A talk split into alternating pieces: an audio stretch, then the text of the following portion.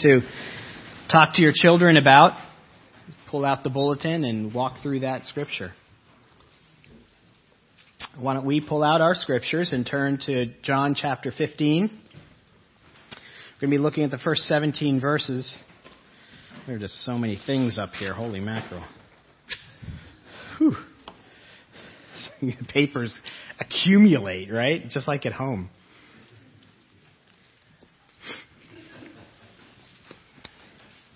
I'm currently in the middle of a of a, a documentary on champagne making called uh, "A Year in Champagne," and that just details out a year of of what the vintners there do to make champagne. It's fascinating. But uh, one of the things they said is to have any kind of success as a vintner, you have to adopt a long term attitude. You have to look at it long term. First year, the vintner usually plants um, a little vine, not a seed, but a little vine. It gives it a better chance to grow. And then the first year, they prune it back. Second year, it grows. They prune it back again. Only the third year do you start seeing the first clusters of grapes. And the best vintners, best wineries, don't even take those grapes off the vine. They don't harvest them. It's only until year four that they have their actually first harvest. They'll bottle that harvest, but mo- most won't taste the fruit of their labor for at least seven or eight more years. Most wineries don't even begin to approach breaking even until about year 15, 16, or 17. How about that? How about that for a business plan? Give me money, and in 20 years, you'll see something back. Applying these insights into our spiritual life can raise many great questions for us. Do you ever look at your life and wonder, why am I not more fruitful as a Christian? Do you ever ask, why does cultivating spiritual fruit take so long? I want it now. Veruca Salt from, from uh, Willy Wonka. I want it now.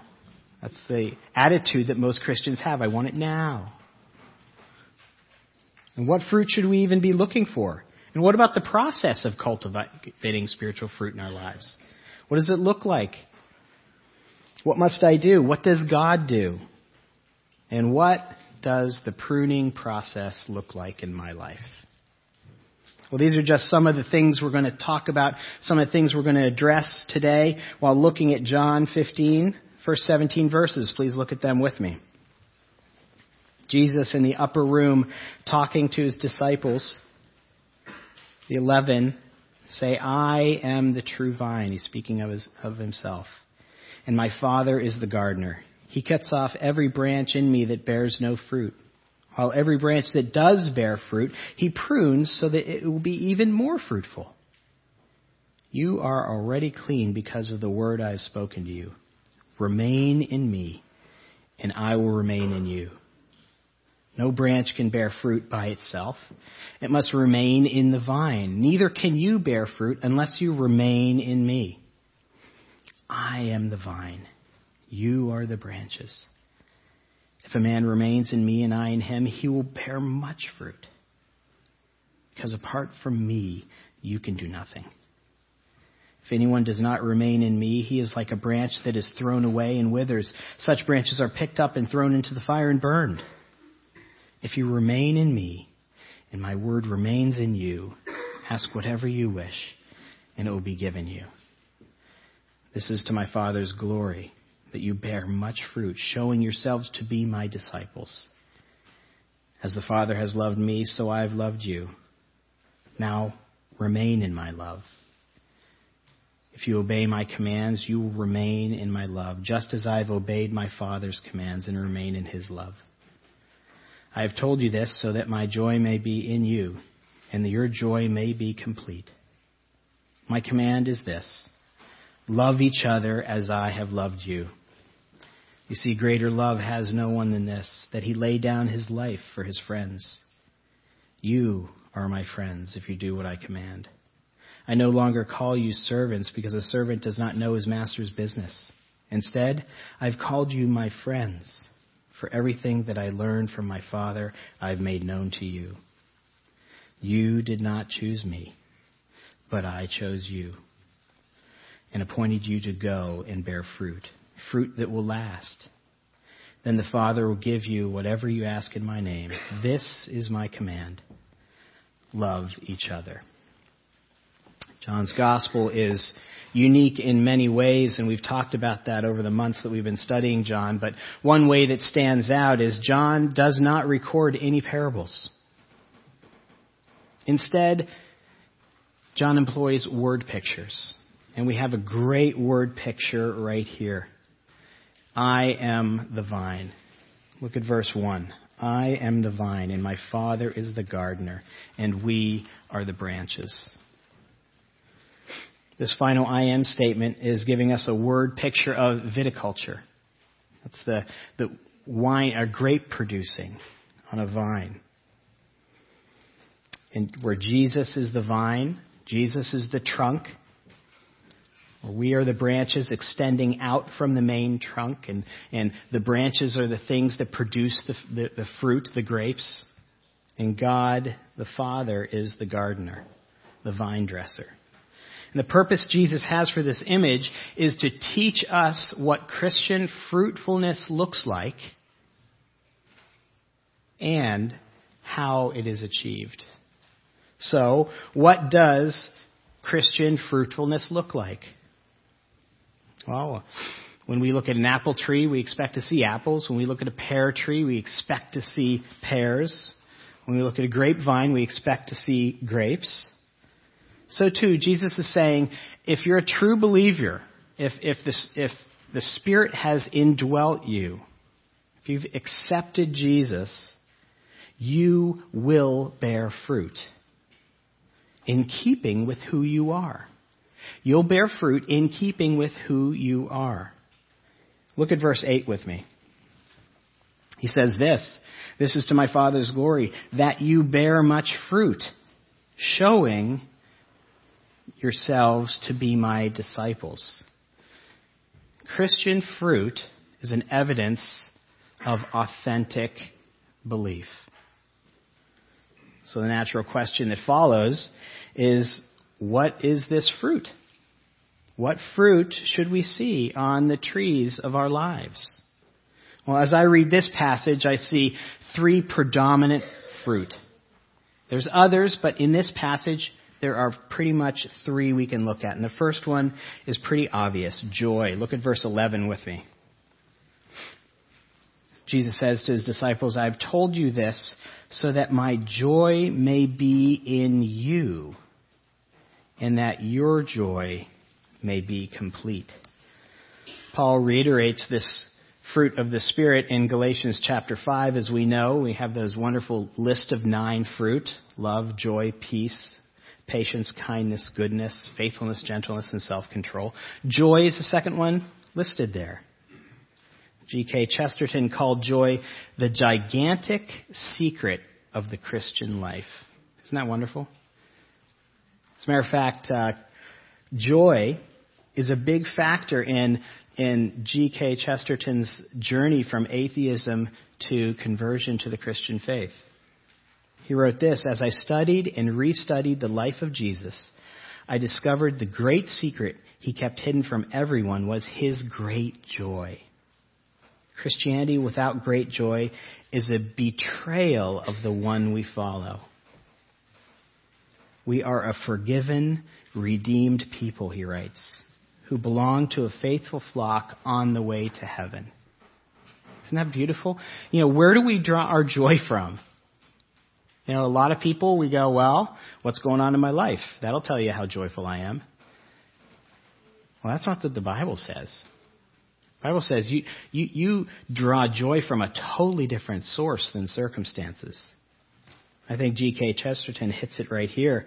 Our joy is not rooted in circumstances, but upon our position. Do you know who you are, Christian? Do you believe that you're redeemed, that you're forgiven? In, in our Sunday school, we were just talking about this. Do you preach the gospel to yourself every day and realize that Christ's perfect obedience is given you? His, his righteousness is given you. That's something to be incredibly joyful over. And as we learned back there, that, that really kind of starts disintegrating that I have to earn God's love. That terrible works righteousness that we all have in our hearts. We are forgiven and redeemed people. David in Psalm 51 wrote, Restore the joy of my salvation. Joy is born out of knowing who we are and what we have been given. There's that worldly proverb that is, that is true as well. A bird in the hand is worth two in the bush, right? We really have to, we can spiritualize that into a real truth for us. We have to concentrate on the joy of the great pearl we have been given. And not on all the things the world says this will bring you joy. That's the secret to, to keeping a sustained joy in this, in this life. Because the world offers joy rooted in many different things. See, the world says, you know, root your joy in your pride, in being better than others, in being above it, in having power or sway. That's what the world continues to tell us. But the Christian finds joy in humility. The Christian finds joy in serving others. The Christian finds joy in considering others better than yourself. How does that strike you? The world offers joy in self. Think of yourself first, it says. Watch out for number one your comfort, your pleasure, satisfying your own desires. The Christian joy is not rooted in that. The Christian joy is rooted in others.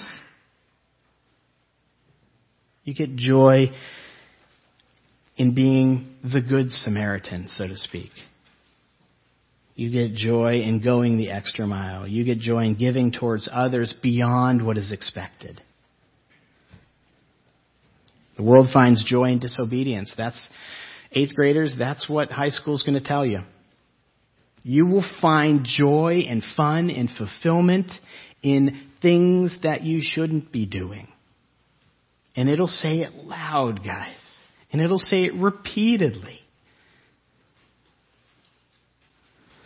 But that's not where the Christian finds joy. The Christian finds joy in obedience. Isn't that amazing?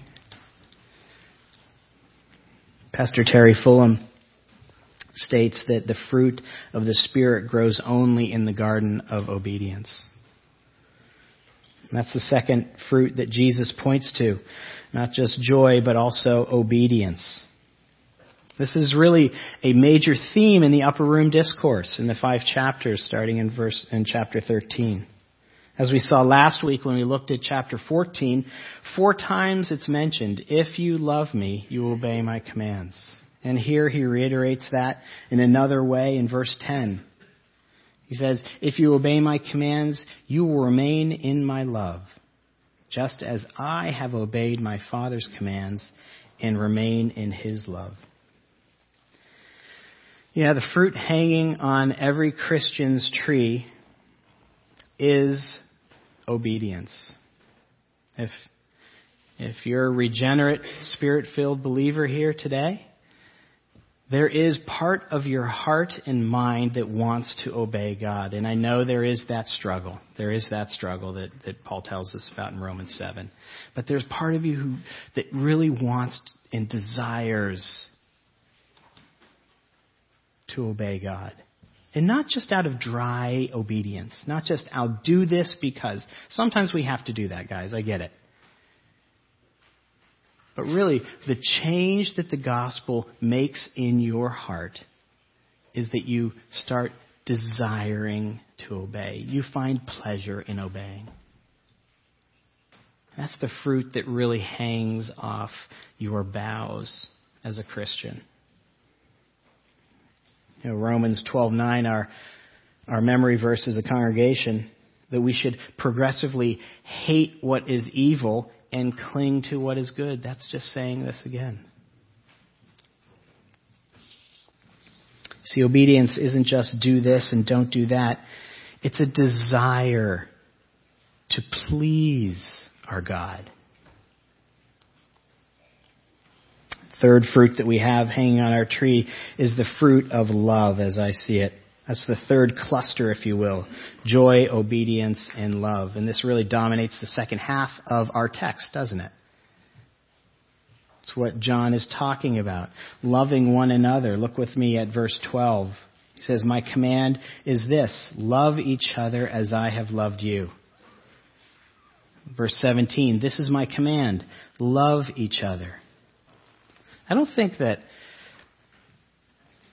again, this is not dry and dutiful love that, to your brother and sister. Because that reveals their attitude towards God, doesn't it? If you're just going through the motions of loving your brother and sister in Christ, that really shows your heart towards God because the horizontal is always the barometer to the vertical. You have to know that, brothers and sisters. Who you are towards your brothers and sisters is really your heart towards God. That's why the greatest commandment is bound up in those two. Love the Lord God with all your heart, mind, soul, and strength, and love your brother as yourself. Love your neighbor as yourself.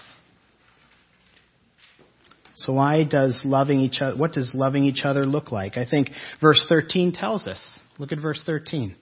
Here's what loving your brother and sister looks like.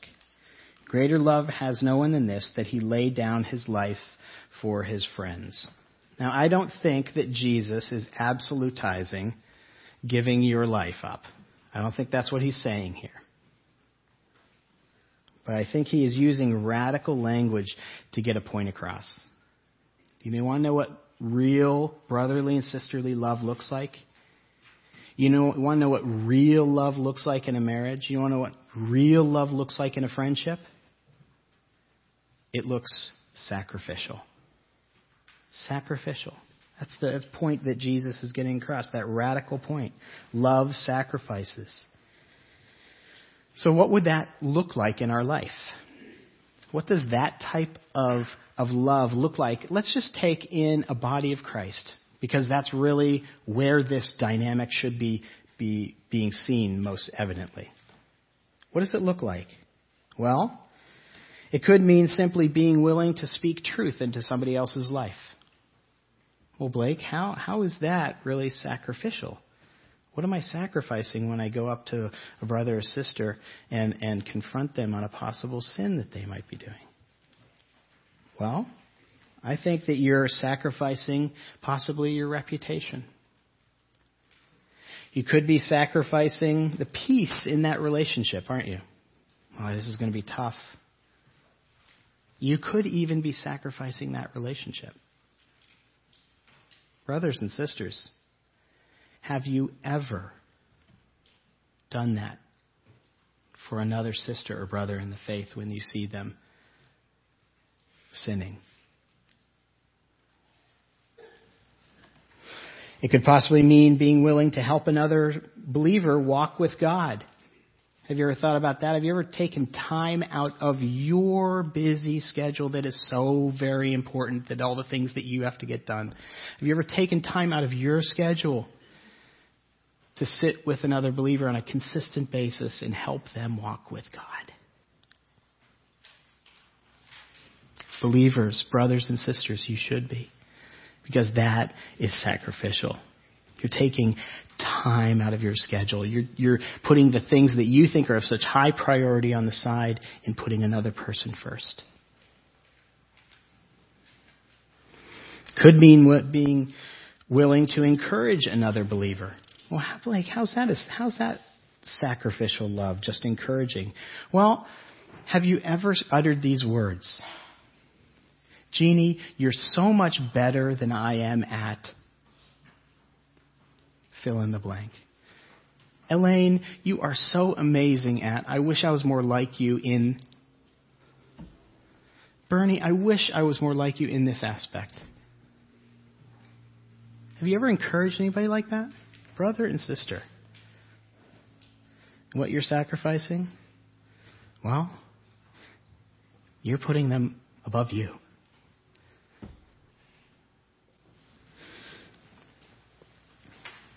It could mean simply being willing to give generously to another brother and sister. How is that sacrificial? Well, have you ever thought about giving something, whatever it is? It doesn't have to be money. Giving something to help another brother and sister to the point where it hampers your lifestyle.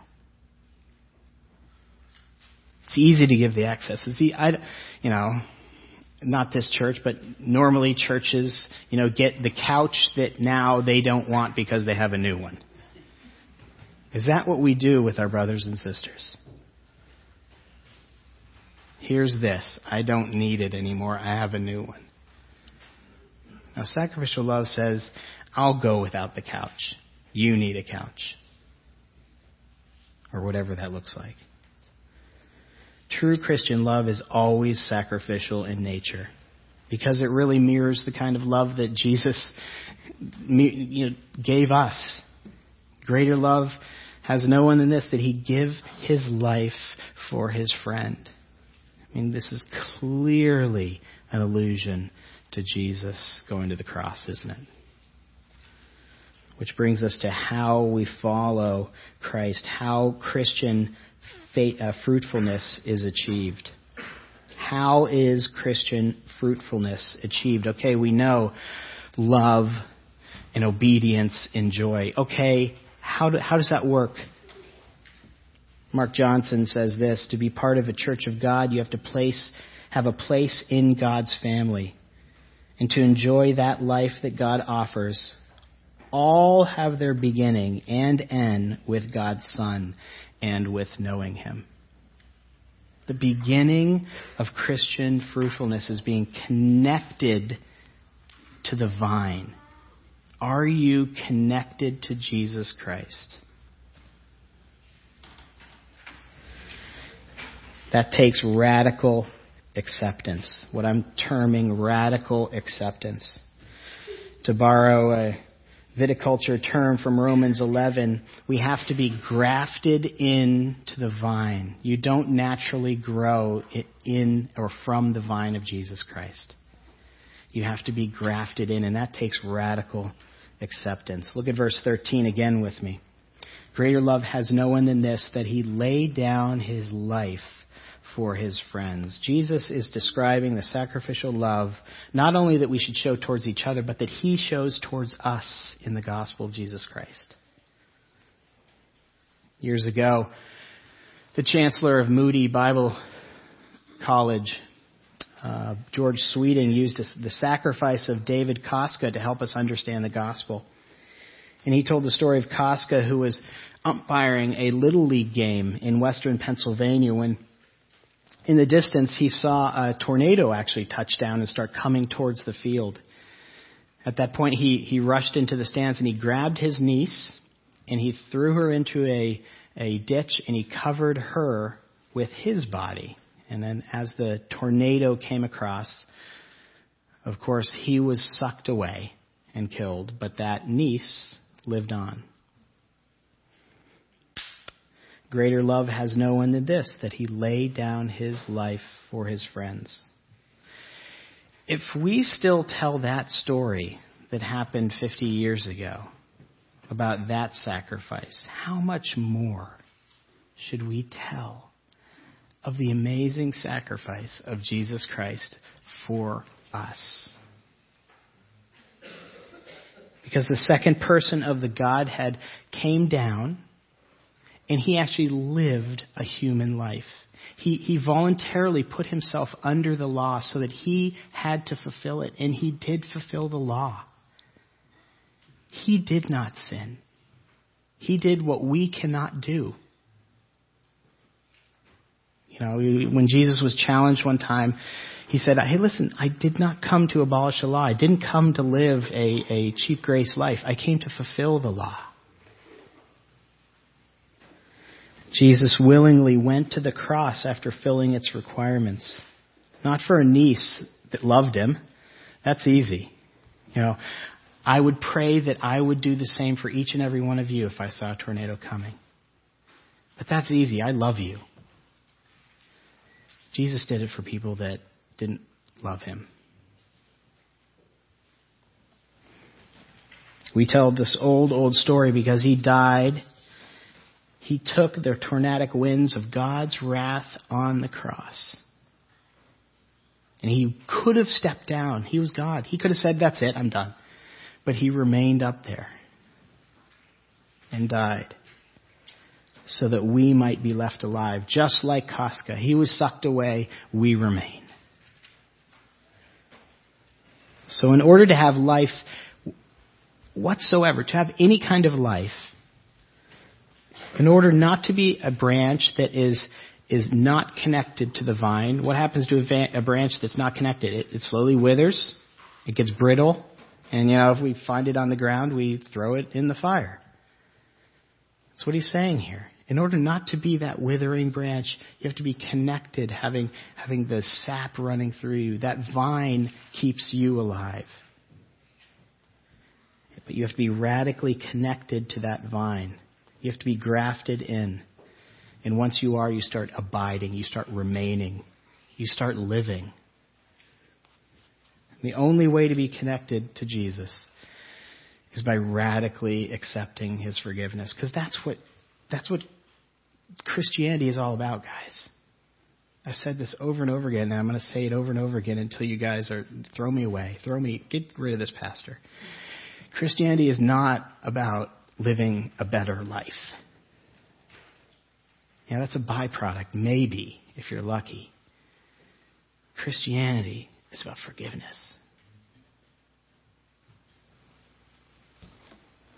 The only way to have this radical grafting is to say, Jesus, I need you. Please forgive me. It's the only way to be grafted in is through repentance and forgiveness. Now, if you're here today and, and this is new to you or, or you're hearing this and you're going, huh, never thought about that. I want to quote from you what Paul said to the Corinthian church. He said, I tell you, now is the time of God's favor. Now is the day of salvation. Right now. You can be grafted in and live. Radical acceptance of Jesus Christ. So, what does abide or remain in Christ mean?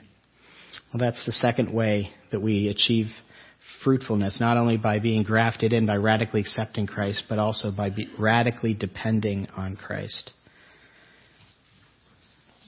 Recall the word picture Jesus is painting a grapevine and branches extending from it, and on those branches are fruit. And the only way the branches stay alive and to thrive is to be radically dependent on that trunk. What Christ is saying is that without me, you can do nothing. Without me, you wither and die.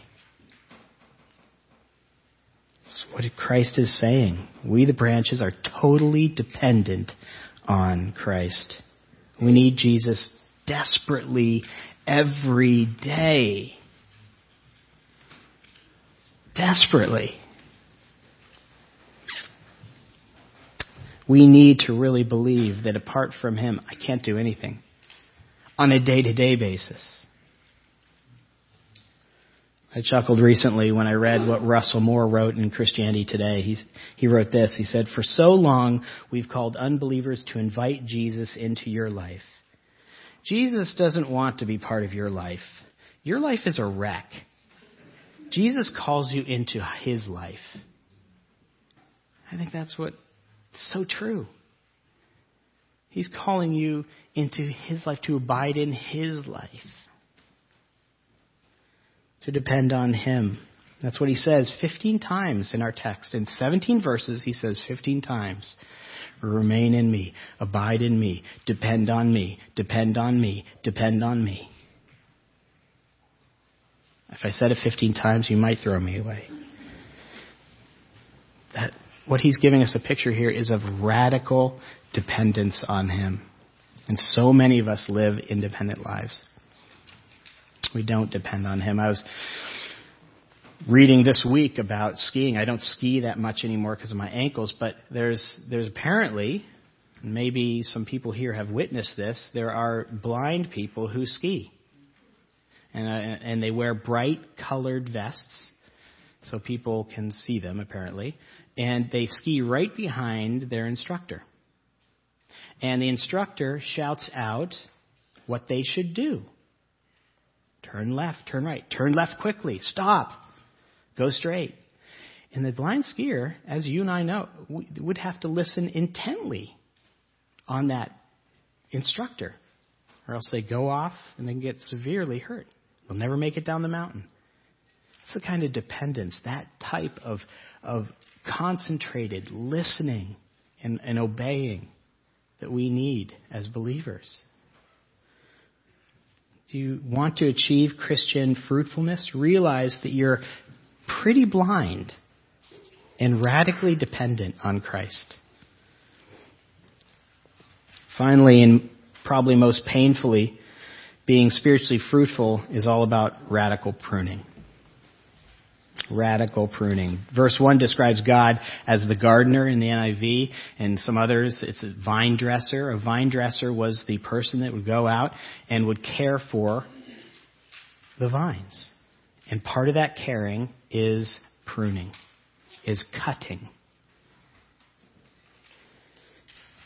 And not just the bad, unfruitful branches. Did you notice it in verse 2? Verse 2 says he cuts off every branch that bears no fruit. That's obvious. Of course you're going to get rid of that.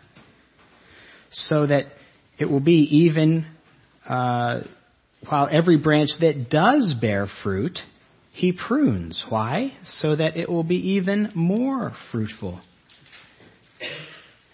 Not just the bad branches, but the good, healthy branches. One author put it, those who best convey life get the knife. I like that. Those who best convey life get the knife. We have a tendency to think in the Christian circles a little bit on, on one dimension that, oh boy, there's trouble and difficulty and suffering and persecution, tribulation in my life. I must have done something wrong. And that can be true. Or we think, oh, what's going on? I'm living a pretty good life. This must be just happenstance, coincidence. No. Sometimes the most fruitful Christians get the most severe pruning by the Lord. Have you ever thought about that? Have you ever put your troubles and difficulties in that context?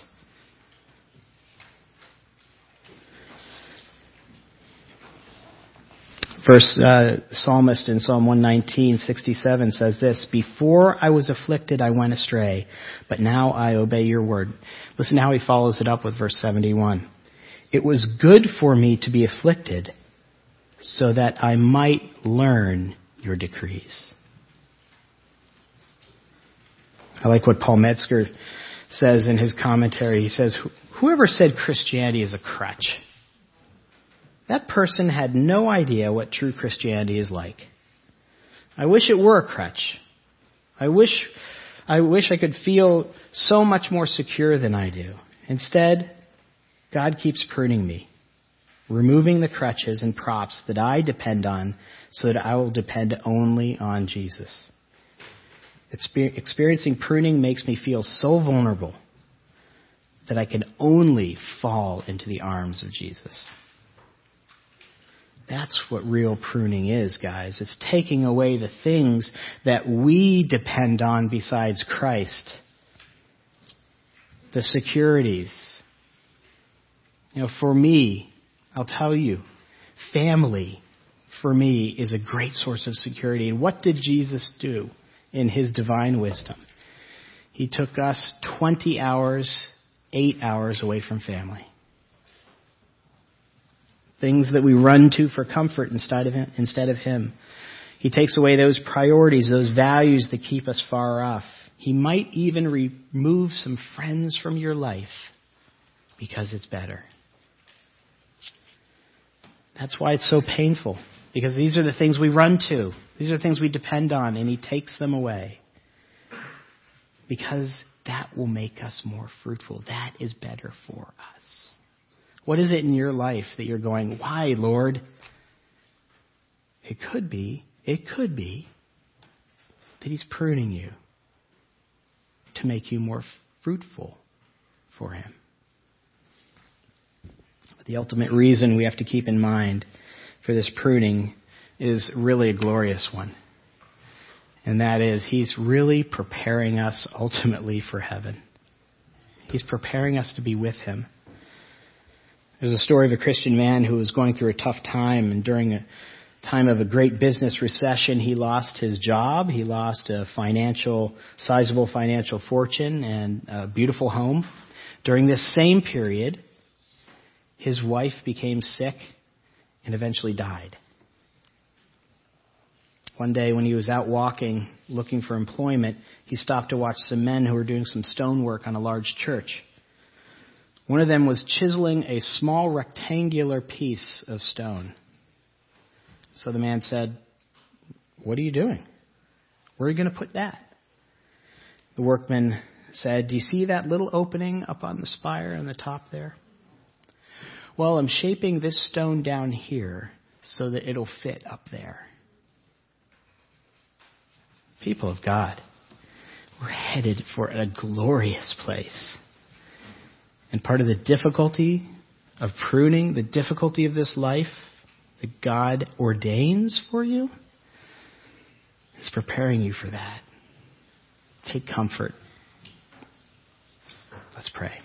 Father God, I thank you for your word. And I ask you, Spirit, to apply it to our lives appropriately as only you can do. In Jesus' name, amen.